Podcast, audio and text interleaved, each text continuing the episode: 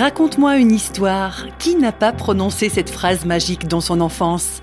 Ah, les histoires qui commencent par Il était une fois et qui ouvrent à d'infinis horizons, d'infinies aventures. Réflexion faite, il y en a qui sont vraies de ces histoires. Et il y a des gens qui savent très bien raconter les histoires vraies. Quand ils les racontent, c'est beau comme dans les livres. D'ailleurs, parfois, ils les écrivent, ces livres. C'est le cas d'Isabelle Chabanel, qui retrace l'histoire de sa vie dans un ouvrage intitulé D'adieu en adieu, dans lequel elle rend un vibrant hommage à deux de ses tantes qui lui ont offert un cadeau vital. Elle nous en parle tout simplement.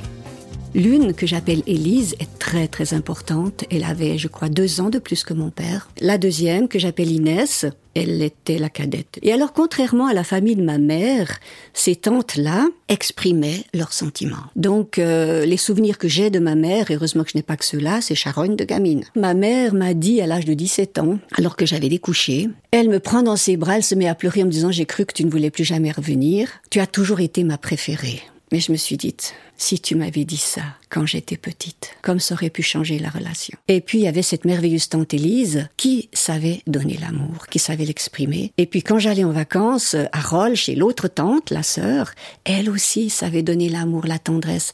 Alors je me dis mais quelle chance que j'ai eue.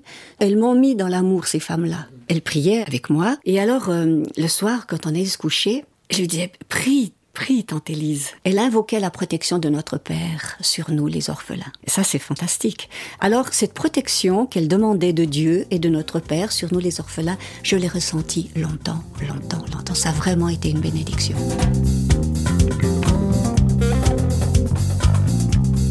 Il m'avait donné mon content et mon plein d'amour. Je me dis que Dieu doit nous aimer comme ça, chacun de façon unique. Et si on se laisse aimer par Dieu, ben, on doit se sentir totalement, totalement aimé. Et puis on se demande pas si l'autre il l'aime plus ou il l'aime moins. C'est pas possible puisqu'on est totalement aimé.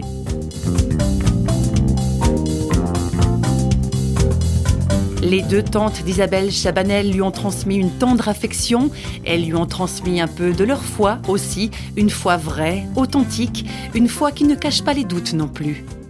Quand elle parlait de la foi, elle disait oh, il y a des jours où je crois. Et puis il y a des jours où je crois que je crois.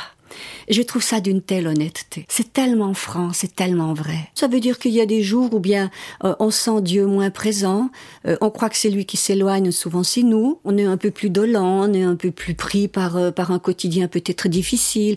Et puis par contre, cette tante, ce qu'elle m'a légué, ce qu'elle a légué à tous les membres de ma famille, c'est une génération qui vivait des choses difficiles. Ils sont nés à la fin du 19e, donc ils ont vécu les deux guerres, ils ont vécu des temps très difficiles. Elle savait le prix des bonheurs et le prix surtout des petits bonheurs. Parce que les grands bonheurs, il n'y en a pas souvent. Il n'y en a pas souvent. Donc il faut s'accommoder des tout petits et puis il faut faire de ces tout petits quelque chose d'unique, de grand et de présent. Et ça, elle nous l'a, elle nous l'a vraiment transmis. Elle disait, quel bon petit moment dans la vie.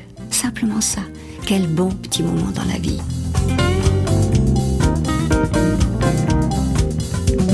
Ah, ces personnes qui savent nous communiquer le goût du bonheur, le goût de la foi, le goût d'aimer et d'être aimé, c'est pour le coup qu'on leur dirait quel bon petit cadeau vous êtes dans la vie.